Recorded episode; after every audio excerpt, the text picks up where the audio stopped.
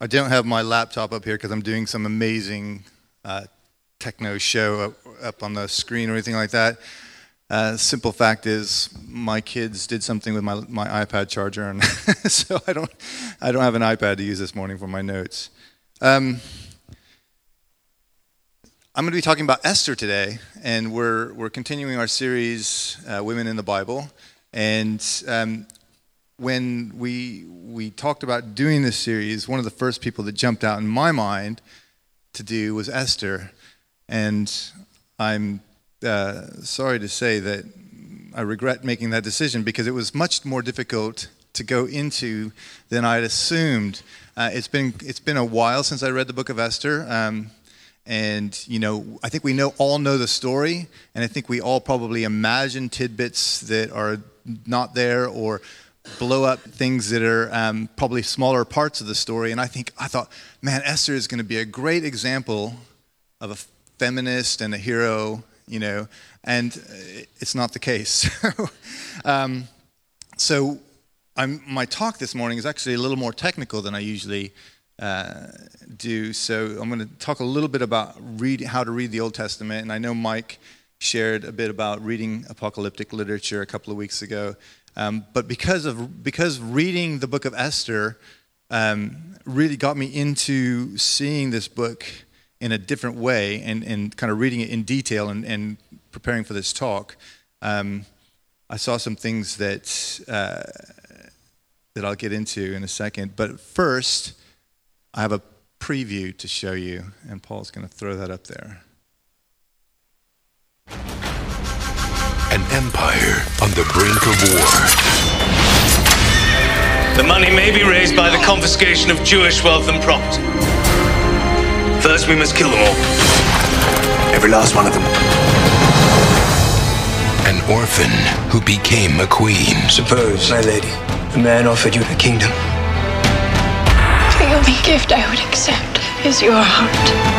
I should give you a different name Esther of Susa a secret that could change everything. If you reveal this to anyone, you will surely perish. Then it perish. This fall, she found the courage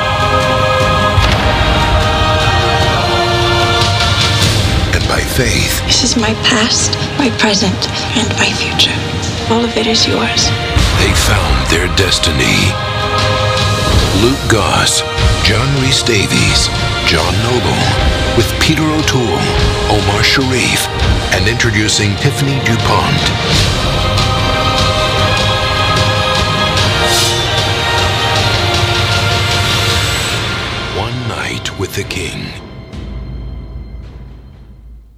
Amazing. The fact is that, that Esther actually really is a great story and it lends itself to like a Hollywood thing. Um, the other fact is that Hollywood incredibly embellishes the story. Um, so let me just start um, because I think it's important to to preempt what I say about Esther with a bit about reading the Old Testament. Most people don't have the uh, chance or um, privilege to go to any kind of theological college, and most people wouldn't want to, and I don't blame you. Um, actually, I quite enjoyed it. Um, there were very difficult times, and sometimes I felt, even in theological college, my faith was being stretched. Um, but one of the things that I did learn was uh, a technical word called hermeneutics, and that's how to read the Bible, um, because there's a lot that's involved. We read it, when we typically read it, we read it from a mindset as if this was taking place within our own kind of culture, our own understanding of how people live and stuff like that. Though we know it's historical, though we know this stuff is happening in a, a, distant place, and we really don't understand the culture and the language and all that stuff. And, and so we often read into the Old Testament um, our own kind of ideas and thoughts and stuff. And so, one of the things that I want to just touch on before we go into it is is this idea of hermeneutics and how to read the Old Testament. So, as evangelicals, as evangelicals, we typically read it kind of the Old Testament. We think of as a direct kind of download from God. It's it's every single word without error. is God's own words. And, um, and I'm not going to detract from that, but I think that that's probably um, uh, a little bit on the side of um, it doesn't give rein for the culture and the language of the people to speak through what God was showing them. And so I lean a little bit away from that.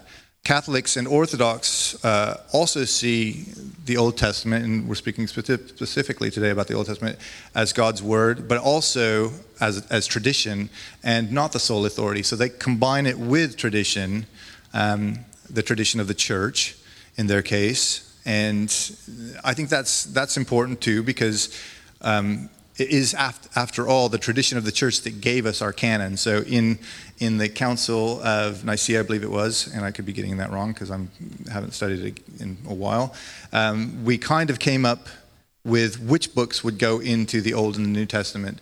The Jewish people had mostly solidified their canon by that point, probably in the first or second century um, after Jesus, um, and possibly in response to Christians using the Old Testament. Um, during the time of Jesus, there were a lot of books that are not in our Old Testament. Um, that were still considered, at least by some, as scripture. Some of those are called deuterocanonical books, and others are called the Apocrypha, which we'd be familiar with. Um, books like uh, Maccabees and Esdras and other additions to some of the stories in the Old Testament. But um, these books that we solidified as a canon, we solidified f- several hundred years after the time of Jesus. So the early Greek ch- Christians, the ones that came straight after Jesus, um, actually saw the Old Testament, most of them saw the Old Testament as allegory. They saw that the Old Testament led to who Christ was, and it pointed to Christ in many different ways. Foreshadowing is, is a word we use um, and so a lot of them said that the Old Testament was actually just allegory, and all the historical books, all the, the Torah and stuff was like that, was only there just really to point us towards Christ. And sometimes you hear Christians saying stuff like that. Um, and I think that, there, that, there's truth in that. I think there's truth in all of these, these views. Um, and it's when we get stuck right into one that I think we can begin to miss the point. Modern linguistic and textual scholarship really varies greatly on uh, its interpretation from completely skeptical, like none of this stuff is true, it's all legend, it's all just made up, to um, acceptance, but with some important qualifications.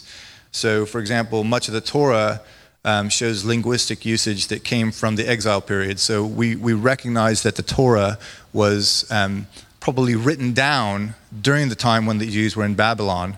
Um, certainly we think, and, and most accepting scholars would say that that's passed down from oral tradition. Um, the Jews um, would say that the Old Testament is the Word of God, but they view each section very differently. So they would say that the Torah, whereas we, we recognize linguistically that it um, was written down during the exile period, or at least adapted, redacted during that period because the text that we have they see it as, as given directly to Moses on Sinai. Um, but then there's also the writings, which is the poetry, Psalms, and Proverbs, um, and the history books. That's all considered the writings. And then there's the prophets. And the prophets, the Jews would consider uh, as writing down what God is showing them uh, through some, some degree of interpretation of their own. Um, and then the, the writings uh, were almost purely uh, the work of the author themselves in the context that they were writing, though inspired by God. So, and it's, it's really difficult to not say something's inspired by God when your entire nation is theocratic. So everybody believed in God, nearly everybody believed in God, and had some kind of connection with that relationship. So anything that they're going to write down is going to have that perspective in it. And so we can see that when we read the Old Testament. So the, the important thing to get out here is anytime that uh, we approach a religious text, we have to take all of those kind of views into consideration. Um, and whatever our view is, we must not read into a text that's uh, that which is what we wanted to say. So all of the Old Testament, whether directly from God or whether written by man, inspired God, by God, or written by man who at least had a view of God tightly within the writing of it, they were writing from their cultural perspective and their linguistic perspective. They were writing in a specific time, and they were writing to a very specific people, a specific audience. So the Old Testament wasn't simply written as a religious text, it's the story of a nation, a nation that followed the one God for sure, um, the one God who created all things, but it's their story. And so we have to recognize that because we as Christians, and most of us who are not Jewish Christians by our uh, ethnicity or background, uh, have to recognize that the Old Testament is a Jewish book. It's, it's a book of the people of Israel. It is in the Word of God, it is in the Bible, and it is scripture for us, but it has a context, and we have to recognize that we're reading the story of a people, and a people that's not usually us. So we are using, we're borrowing in some senses their history, their background, their culture to speak into our understanding of God. And that's okay because we, we recognize that God was speaking to this people. But when, but when we read the Bible, and when we, especially when we read the Old Testament, it's really important that we recognize that we're reading a, a, an Israeli book. It's a book of the people of Israel. And so we have to read into it the things that are important to them and not just the things that are important to us. The reason I say all this stuff coming to Esther is because Esther is a book that actually um, really kind of embodies this whole idea. Nowhere in the book of Esther is God mentioned. In fact, he's not even alluded to. So we have to look at it and go, well, why is that? There were certainly Jews, and Jews by their nature would be understood to have a relationship in some form or another with God. But, and some of the things, some of Mordecai's and Esther's actions were certainly directed by their understanding of God and the Torah and their own faith. But it is primarily a book of Israel's history. And I think that the other purpose was to, um, to share with the people the origins of the festival of Purim, which was um, talked about at the end of the book of, of Esther, which is a Jewish festival that celebrates this, this time. So um, I think part of it had to do with that. It's certainly a political book, and I would say political more than religious because it speaks of the people of Israel and their, their success and their uh, victory. And all history books come from the perspective of the victor. so even that might be taking, you might need to take a grain of salt. So I just want to read the first few verses of Esther. This is what happened during the times of Xerxes, the Xerxes who ruled over 127 provinces stretching from India to Cush. At that time, King Xerxes reigned from his royal throne in the citadel of Susa. And in the third year of his reign, he gave a banquet for all his nobles and officials the military leaders of Persia and Media, the princes and the nobles in the provinces were present.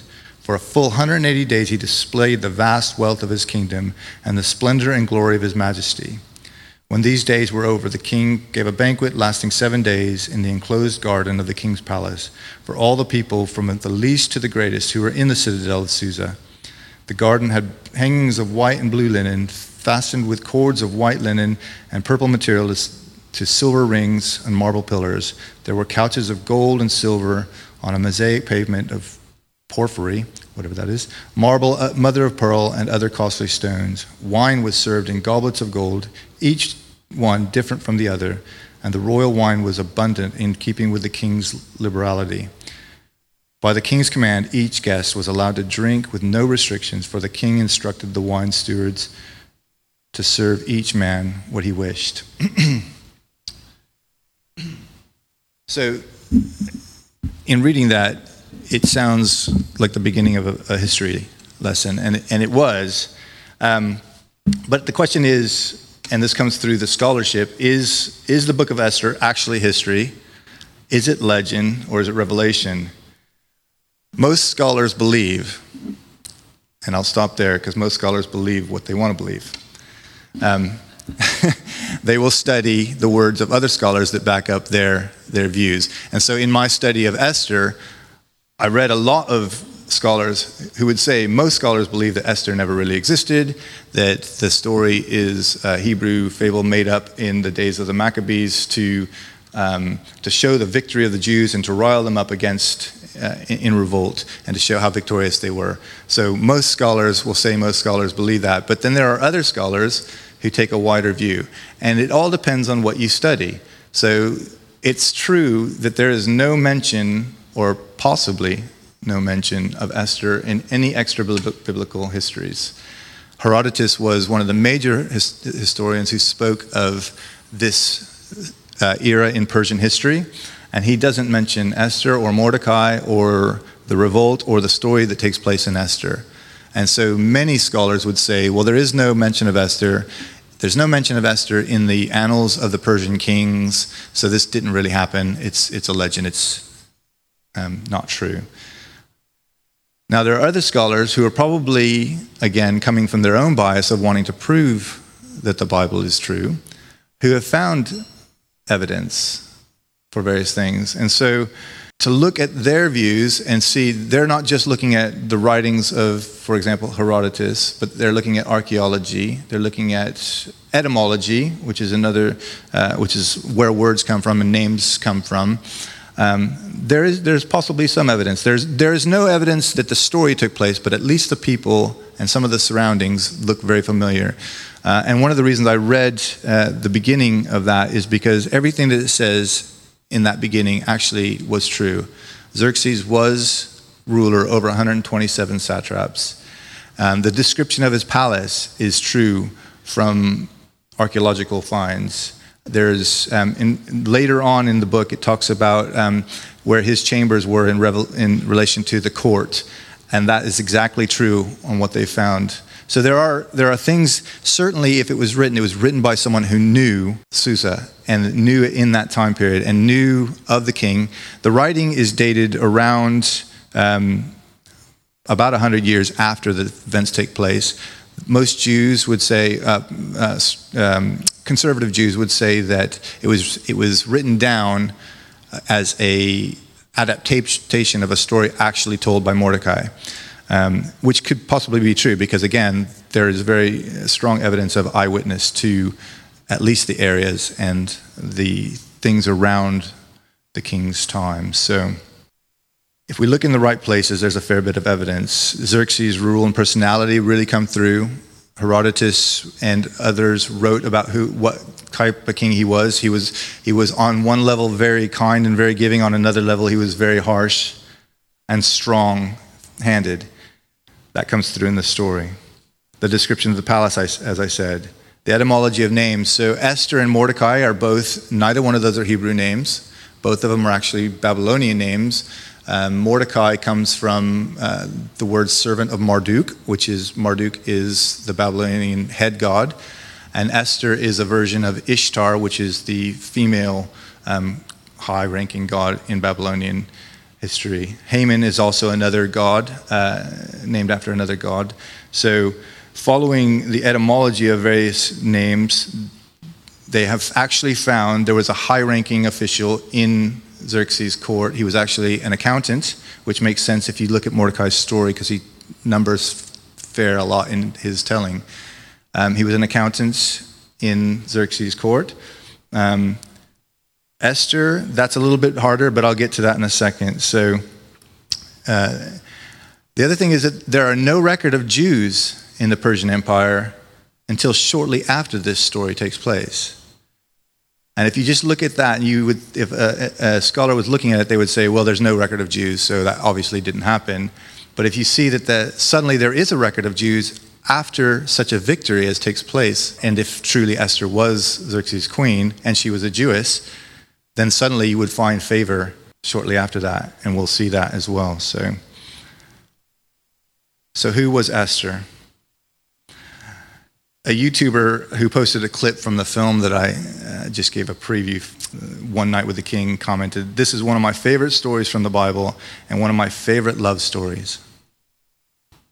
So, is Esther really a besotted Cinderella type? The fact is, she was probably more likely a sex slave initially. When, when the king decided to select a new queen, they sent and they captured young virgins from the various places, and they took them to um, the harem, where they were then trained.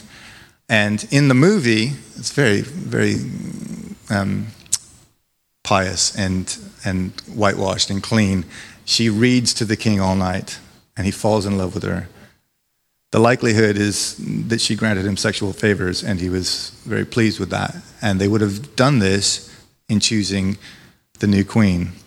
Um, so that that's the likely story of who she was.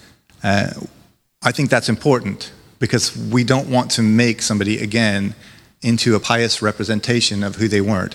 She was a human. She was captured by the king's men and taken into service um, with hundreds of other young women who became his concubines, but she was the one in the end selected to be the queen, the replacement of Vashti. Um, a very quick word about Vashti. If there is a feminist in this story, it's her. Because she's the one who actually, when the king was at, in his party and everybody was drunk and he called her forward to show her great beauty, what he really means is come strip down and do a show for my people. And she said, No, I'm not doing it. So if there is a feminist in this story, it's really her. I'll leave that there. so, Esther, um, again, no historians have found anywhere in, in the writings of a queen named Esther. In fact, Xerxes has a very specific queen, and her name is Amestris. And this is where etymology comes in, because if you look at Amestris in the Persian, and you take the, the Persian letters, it could very likely be that that is a version of Esther. Um, you drop the A, the M, so it's basically M S T R, and Esther in the Hebrew is S T R. So I, there's there's a strong chance, but that's again we're speculating, and we want to make sure that we always stay that when we're state that when we're looking at something historical. Um, people don't want to believe that Esther was the same as Amestris, because the historians, um, the Greek historians that that have written about this period of Persian history, Herodotus being one and a, number of others, uh, don't show her in a very good light. Um, but we have to remember that these were written from political um, viewpoints. So Herodotus says, I'm informed that Amestris, the wife of Xerxes, when she had grown old, made return for her own life to the god who is said to be beneath the earth by burying twice seven children of Persia, of Persians who were men of renown, i.e., burying them alive. Now, Jews would say there is no way that Esther would have done such a horrible thing. That is like really wicked to do that. But is it?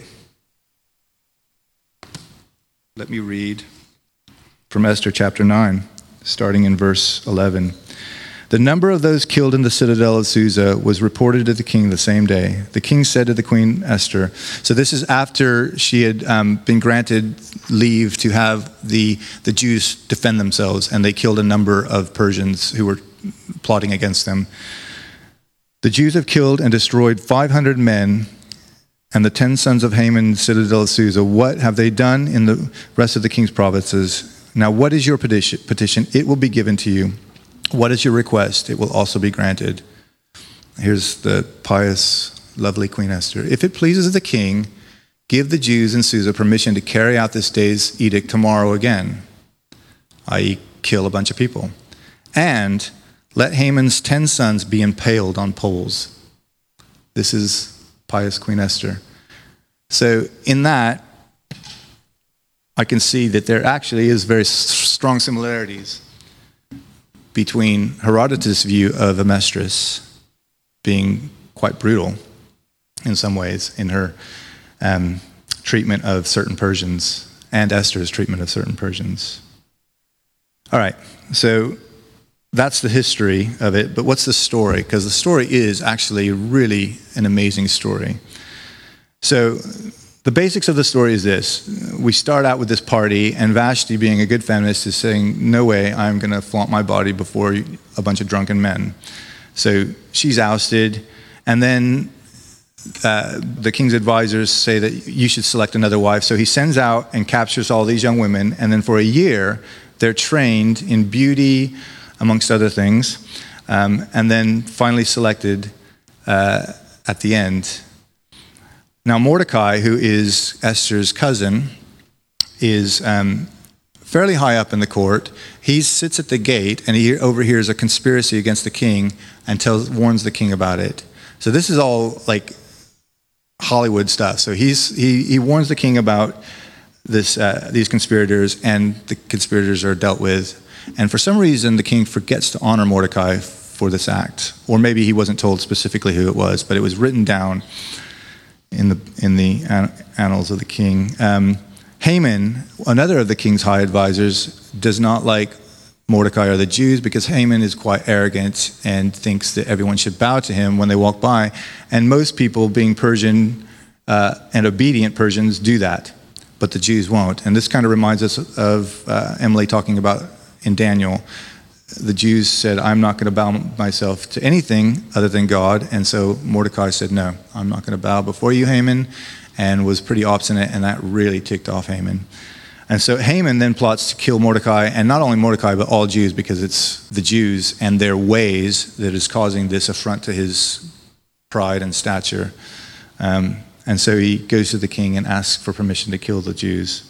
So Mordecai finds out about this, and, and Esther, who is now the queen, has the ability to go before the king and ask for this to be undone.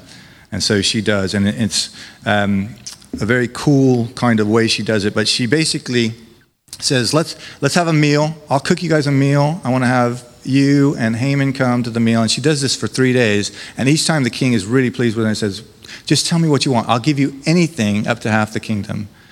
And Haman has got this plot out. He's going to hang, he's actually going to impale Mordecai on one of these poles in front of Haman's house to show you don't do this to him. So he's got the pole already built and standing in front of his house to impale Mordecai on it um, at, the queen, at the king's permission. And then Esther comes to the king, and finally, after three meals, sorry, um, backtrack a little bit because this is important.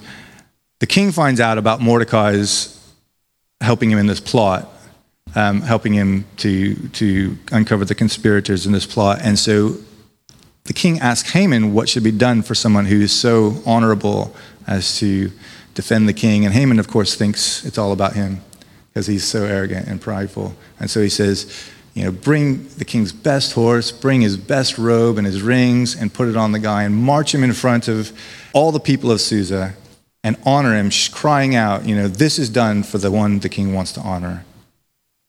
And so the king says to Haman, Yeah, go and do that for Mordecai. And so Haman is already stung once, and now he's really mad.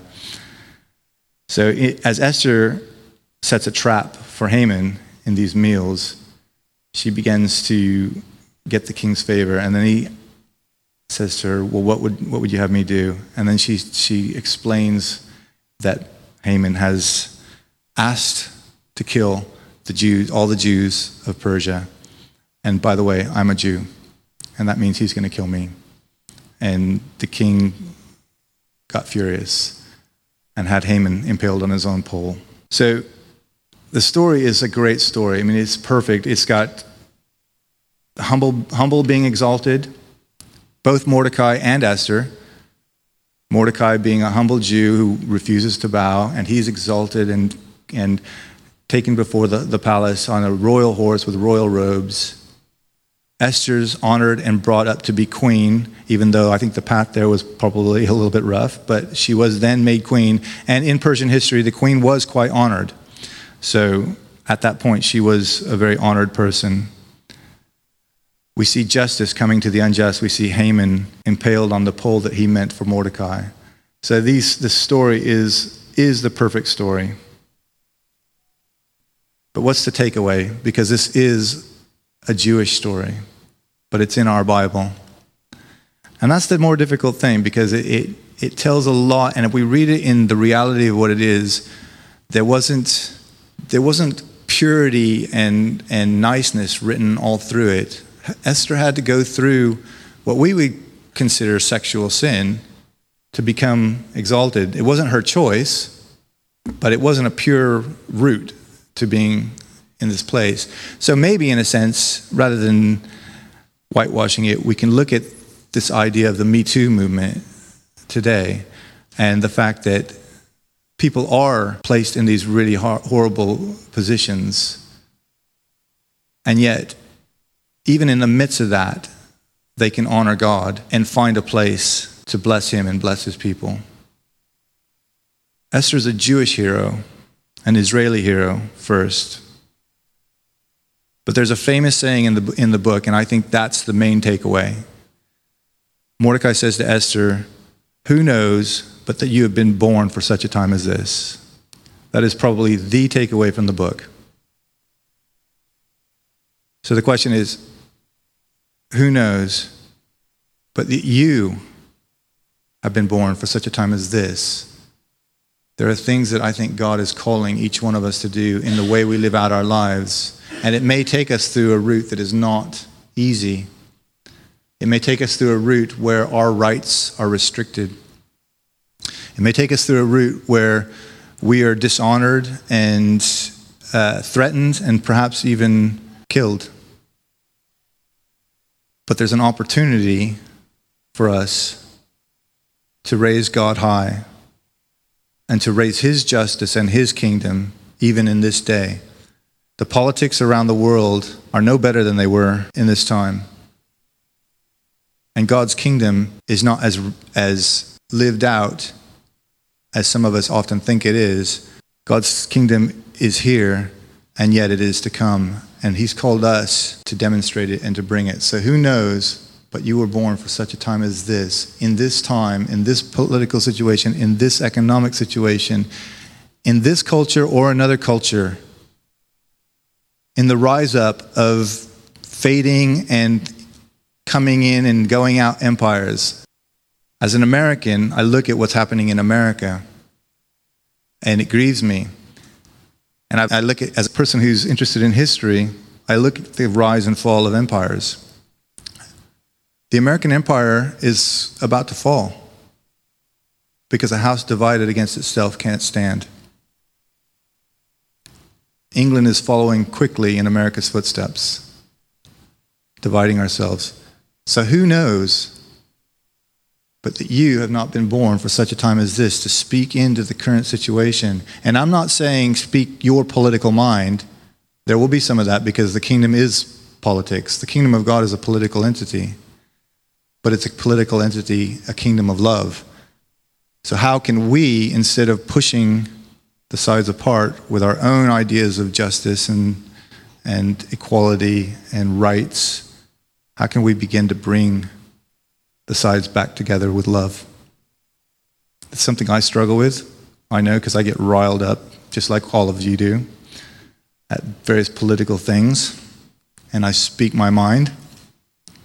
Um, but one of the things I am attempting to do is to do that in love, and then where that's not so important, love is more important. And I can say, you know what, I might disagree with you on that, but actually, I really want to hold this relationship close. So who knows, but that you were not born for such a time as this. I know that was much more technical than you're used to hearing from me, but it is what it is because the book of Esther is not this easy, flowing book of prophecy or Jesus' words, those kind of nice, easy things to preach on. So thank you for bearing with me. Amen.